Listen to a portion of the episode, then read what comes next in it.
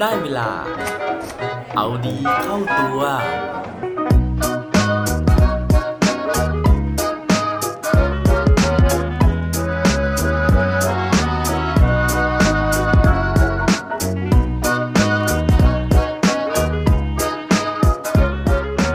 เชื่อไหมครับว่าไทยมุงเกี่ยวข้องกับชีวิตของเรามากกว่าที่คุณคิด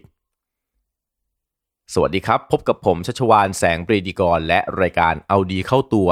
รายการที่จะคอยมามันเติมวิตามินดีดด้วยเรื่องราวแล้วก็แรงบันดาลใจ เพื่อเพิ่มพลังและภูมิต้านทานในการใช้ชีวิตให้กับพวกเราในทุกๆวัน ไม่แน่ใจนะฮะว่าวันนี้เนี่ยหลายคนจะจับสังเกต เสียงของผมได้หรือเปล่านะครับ เพราะว่าเสียงของผมวันนี้นะฮะมีอาการอู้อี้นิดนึงนะครับ เนื่องจากว่าอยู่ๆก็มีอาการเจ็บคอนะฮะซึ่งอาจจะเกิดจากการที่ช่วงนี้พักผ่อนน้อยเหลือเกินนะครับ แต่ว่าถึงแม้จะเสียงหายนะฮะถึงแม้ว่าจะพักผ่อนน้อยครับ แต่ว่าเรื่องของการอัดพอดแคสต์นะฮะผมจะพยายามที่จะไม่ให้ขาดตกบกพร่องนะฮะ ถึงแม้ว่าจะมีบางตอนที่ผมเนี่ยเตรียมทำเสร็จเอาไว้แล้วนะครับ แต่ว่าสุดท้ายแล้วเนี่ยลืมอัปโหลดขึ้นไปในวันที่กำหนดเอาไว้นะฮะอันนี้ต้องขออภัยสำหรับคนที่รอฟังกันอยู่ด้วยนะครับยังไงสัญญานะฮะว่าจะพยายามขาดตกบกพร่องให้น้อยที่สุด แล้วก็พยายามที่จะหาเรื่องราวดีๆเนี่ยมาเล่าสู่กันฟัง สำหรับเรื่องราวในวันนี้นะครับ ผมไปเจอเรื่องที่ค่อนข้างจะน่าสนใจนะฮะแล้วก็รู้สึกว่ามันเป็นเรื่องใกล้ตัวที่หลาย ๆ คนเนี่ยอาจจะได้พบเจอกันมาในชีวิตประจำวัน นั่นก็คือเรื่องของการที่เวลาเกิดเหตุอะไรขึ้นฮะเวลาที่มีเรื่องอะไรเกิดขึ้นเนี่ยเราในฐานะคนไทยนะฮะก็จะชอบที่จะเข้าไปยืนดูเข้าไปยืนสังเกตการนะครับ ซึ่งจริง ๆ แล้วพฤติกรรมนี้นะฮะผมรู้สึกว่ามันก็เป็นพฤติกรรมที่ทุกๆ คนนะฮะไม่จำกัดเฉพาะคนไทยเนี่ยก็ทำเหมือนกัน ก็เลยแปลกใจนะครับว่าทำไมเขาถึงเรียกพฤติกรรมนี้ว่าไทยมุงสำหรับพฤติกรรมไทยมุงนะฮะหลายคนที่เคยเจอนะฮะหรือว่าหลายคนที่เคยทำรวมถึงตัวผมเองด้วยนะครับ ก็มักจะสังเกตเห็นได้นะฮะว่าคนที่ไปมุงเนี่ย ส่วนใหญ่แล้วเนี่ยมักจะไม่ได้มีความเกี่ยวข้องกับเหตุการณ์ อย่างที่สองก็คือคนที่ไปมุงนะฮะก็มักจะยืนกันอยู่เฉยๆนะฮะหรือสังเกตการบางคนอาจจะถ่ายรูป แต่ว่าน้อยคนมากนะฮะที่จะเข้าไปมีส่วนร่วมเข้าไปช่วยเหลือคนที่อยู่ในเหตุการณ์นั้น เขาบอกว่ายิ่งหนักไปอีกนะฮะเพราะว่าบางคนเนี่ยนอกจากจะไม่ยืนช่วยแล้วนะครับ ยัง ไปสร้างความเดือดร้อนให้กับเจ้าทุกข์หรือว่าคนในเหตุการณ์อีก อย่างเช่นบางคนนะฮะเห็นเหตุการณ์คนประสบอุบัติเหตุนะครับ นอกจากจะไม่ยืนเฉยๆแล้ว บางทียังไปปลดทรัพย์เขาอีกนะฮะไปรูดแหวนไปรูดสร้อยของเขานะฮะซึ่งพฤติกรรมแบบนี้เนี่ยไม่ดีเลยนะครับ ทีนี้วันนี้นะฮะผมอยากจะมาเล่าเพิ่มเติมนะครับว่านอกจากการที่เราไปยืนมุงแล้วนะฮะการที่เราไปสังเกตการแล้วเนี่ยพฤติกรรมนี้นะครับ มันมีผลยังไงต่อชีวิตประจำวันของเรานะฮะ มันส่งผลอะไรบ้าง มันเกี่ยวข้องยังไงบ้าง ถ้าเกิดว่าอยากรู้แล้ว ขอเชิญมามุงพร้อมกันด้านนี้เลยครับสำหรับเรื่องราวของไทยมุงในวันนี้นะฮะผมได้ไปอ่านเจอจากนิตยสารมติชนสุดสัปดาห์นะครับ ซึ่งเป็นคอลัมน์บทความพิเศษ ที่มีชื่อว่าไทยมุงพฤติกรรมคลาสสิกระดับโลก เขียนโดยคุณจักริดศิลิลินนะฮะโดยที่คุณจักกริดนะครับเขาได้เล่าถึงเรื่องราวของไทยมุงนะฮะว่าจริงๆแล้วเนี่ยในต่างประเทศมันก็มีเหตุการณ์ไทยมุงเหมือนกันนะครับ โดยเขาเรียกกันว่า seeing group หรือว่า onlooker นอกจากนี้บางที่ยังใช้คำว่า bystander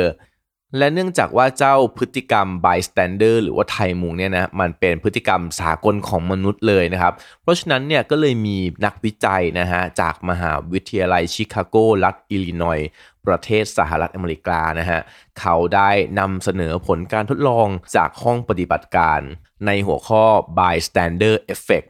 ซึ่งการทดลองนี้นะฮะเขาบอกว่าได้มีการเอาหนูทดลองนะครับ มาทดสอบนะฮะแล้วก็ชี้ให้เห็นว่า จริง ๆ แล้วนะครับ พฤติกรรมไทยมุงเนี่ยมันเป็นพฤติกรรมที่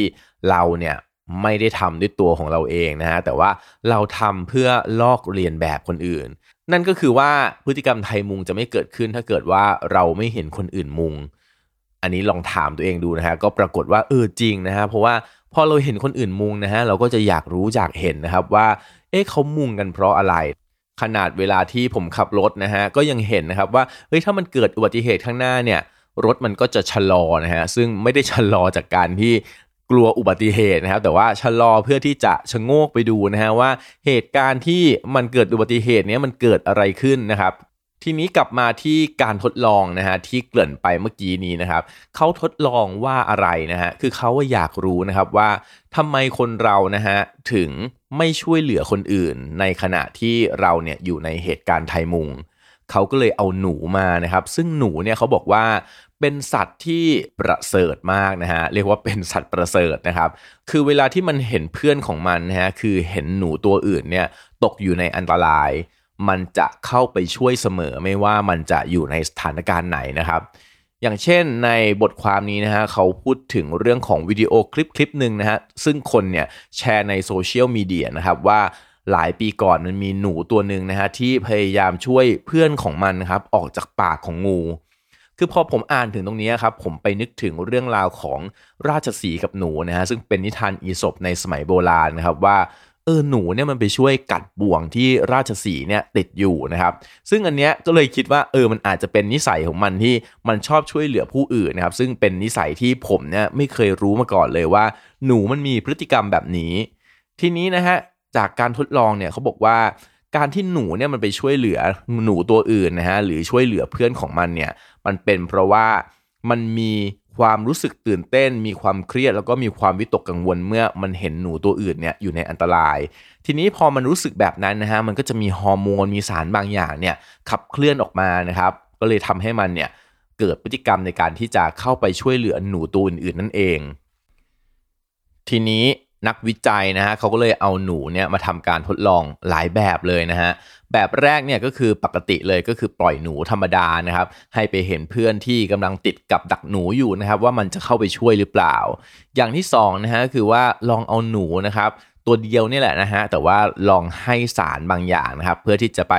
ระงับฮอร์โมนของมันนะฮะแล้วก็ดูว่าอะถ้าปล่อยมันไปตัวเดียว แล้วไปเจอเพื่อนที่ประสบอุบัติเหตุอยู่เนี่ยมันจะช่วยหรือเปล่า อย่างที่3นะฮะก็คือว่า ปล่อยหนูนะครับที่ได้รับสารที่จะไปยับยั้งฮอร์โมนเนี้ยนะครับไปรวมกับหนูตัวอื่นนะฮะก็คือว่าในกลุ่มนั้นเนี่ยมีทั้งหนูที่ไม่ถูกให้สารนะฮะกับหนูที่ถูกให้สารปนๆกันนะครับแล้วก็ดูว่ามันจะเกิดผลอะไรขึ้น ทีนี้นะฮะทั้ง 3 รูปแบบนะครับ ลองเดากันดูเล่นๆไปก่อนนะฮะลองคิดในใจก็ได้นะครับว่าแบบไหนเนี่ยมันจะให้ผลยังไง ซึ่งหลังจากที่เขาทดลองเสร็จนะฮะเขาก็มาเล่าถึงผลการทดลองนะฮะกลุ่มแรกเนี่ยก็คือเป็นหนูตัวเดียวที่ไม่ได้รับการให้สารนะฮะอันนี้เนี่ยง่ายสุดเลยก็คือว่าหนูมันก็เข้าไปช่วยปกตินะครับทีนี้มาดูกลุ่มที่ 3 ก่อนนะฮะกลุ่มที่3เนี่ยก็คือหนูที่มีหลายตัวเลยนะฮะแล้วก็มีคละกันระหว่างถูกให้สารกับไม่ถูกให้สาร ปรากฏว่ากลุ่มนี้ครับคือพอหนูที่ถูกให้สารเนี่ยมันมีความเฉื่อยชาขึ้นนะฮะมันรีแลกซ์ขึ้นนะครับมันก็รู้สึกว่า เอ้ย มันไม่ได้เข้าไปช่วยนะฮะ แต่ว่าสิ่งที่น่าสนใจกลับปรากฏไปที่หนูที่มันไม่ถูกให้สารนะฮะ ซึ่งจริงแล้วมันยังต้องตื่นเต้นมันยังต้องตกใจอยู่ ก็ปรากฏว่ามันเนี่ยก็ไม่เข้าไปช่วยเพื่อนเหมือนกันนะครับเขาก็เลยลองมาดูกลุ่มที่2นะฮะซึ่งเป็นหนูที่ถูกให้สารนะครับ แล้วก็พอปล่อยไปนะฮะปรากฏว่า แม้ว่ามันจะเฉื่อยชานะฮะ แต่ว่าด้วยสัญชาตญาณของมันนะครับ พอมันอยู่ตัวเดียวเนี่ย มันก็เข้าไปช่วยเพื่อนอยู่ดี นักวิจัยเขาก็เลยสรุปนะฮะว่าจริง ๆ แล้วเนี่ยพฤติกรรมไทยมุงนะฮะแล้วก็อาการที่เราเนี่ยไม่เข้าไปช่วยเหลือคนอื่นนะครับ มันเป็นพฤติกรรมจากการลอกเลียนแบบ มันไม่ได้เกิดจากจิตใต้สำนึกลึกๆของเราคนเดียว นั่นก็เลยเป็นสาเหตุนะฮะว่าทำไมนะครับเวลาที่เราอยู่ในเหตุการณ์ไทยมุงเนี่ยเราถึงเลือกที่จะยืนเฉยๆนะฮะเพราะว่าเขาบอกว่าพอมันมีคนอื่นอยู่ในที่นั้นนะครับ มันจะเกิดอาการของสิ่งที่เรียกว่า bystander effect หรือการที่เราเนี่ยกระจายความรับผิดชอบไปให้คนอื่น คือเราจะไม่รู้สึกนะฮะว่าสิ่งนั้นเนี่ยมันเป็นหน้าที่ที่เราจะต้องรับผิดชอบ แต่มีคนอื่นอีกเหมือนกันนะฮะที่จะต้องรับผิดชอบสิ่งนั้น ทีนี้นะฮะ bystander effect เนี่ยมันเกี่ยวข้องกับชีวิตประจำวันของเรายังไงนะครับ อันนี้เป็นสิ่งที่ในบทความไม่ได้พูดถึงไว้นะฮะแต่ผมเนี่ยคิดเองนะฮะว่าเออหลายเหตุการณ์นะฮะซึ่งถ้าเกิดว่าเราสังเกตในชีวิตประจำวันของเราเวลาที่เราอยู่กับคนหมู่มากๆฮะแล้วก็เราขอความช่วยเหลือครับ มันมีโอกาสน้อยมากนะฮะที่ จะมีคนเนี่ยยกมือให้ความช่วยเหลือเราอย่างรวดเร็วนึกออกไหมฮะ เพราะว่าหลายคนเนี่ยก็จะดูท่าทีของคนที่อยู่ในห้องนั้นว่า จะมีใครยกมือให้ความช่วยเหลือเราก่อนหรือเปล่า เพื่อที่ตัวเขาเนี่ยจะไม่ต้องยกมือ หรือหลายครั้งนะฮะเวลาที่เราอยู่ในห้องประชุมนะฮะเราขอความคิดเห็นจากคนหมู่มากเนี่ยก็จะมีอาการของคนที่ลังเลนะครับแล้วก็ไม่กล้าที่จะแสดงความคิดเห็นไม่กล้าที่จะถามนะครับเพราะว่าเขารู้สึกนะครับว่าเออ สิ่งนี้มันไม่ใช่ความรับผิดชอบของเขาคนเดียว แต่ว่าคนทั้งห้องนะ คนที่อยู่ในกลุ่มนั้นทั้งหมดเนี่ยจะต้องรับผิดชอบร่วมกัน เพราะฉะนั้นนะฮะผมก็เลยคิดเองเออเองนะครับว่า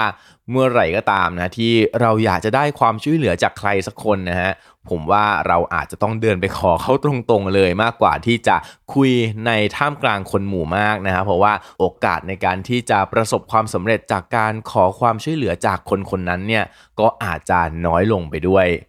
นั่นก็เป็นเรื่องราวสนุกๆนะฮะจากพฤติกรรมของหนูนะครับแล้วก็ไทยมุง ซึ่ง ก็อาจจะทำให้เราเนี่ยได้หลักการนะฮะได้แนวคิดในการที่จะเอามาปรับใช้นะฮะจากการที่จะเข้าไปขอความช่วยเหลือจากใครสักคนหนึ่งหวังว่าจะสนุกแล้วก็เป็นประโยชน์กันบ้าง ไม่มากก็น้อยนะครับและปิดท้ายวันนี้ด้วยโคดดีโคดโดน เขาบอกไว้ว่า don't sit back and be a bystander of your own life ถึงแม้ว่าเราจะไปมุงดูชีวิตของคนอื่นนะฮะมามากมายแค่ไหนก็ตาม แต่ว่าอย่าคิดที่จะเป็นไทยมุงแล้วก็ยืนดูชีวิตที่ล้มเหลวของตัวเราเองอย่างเด็ดขาดนะครับ อย่าลืมกลับมาเอาดีเข้าตัวกันได้ทุกวันจันทร์ พุธศุกร์พร้อมกด subscribe ในทุกช่องทางที่คุณฟัง รวมถึงกดไลค์กดแชร์ เพื่อแบ่งปันเรื่องราวดีๆ ให้กับเพื่อนๆของคุณผ่านทุกช่องทางโซเชียลมีเดีย สุดท้ายนี้ขอให้วันนี้เป็นวันดีๆ ของพวกเราทุกคน สวัสดีครับ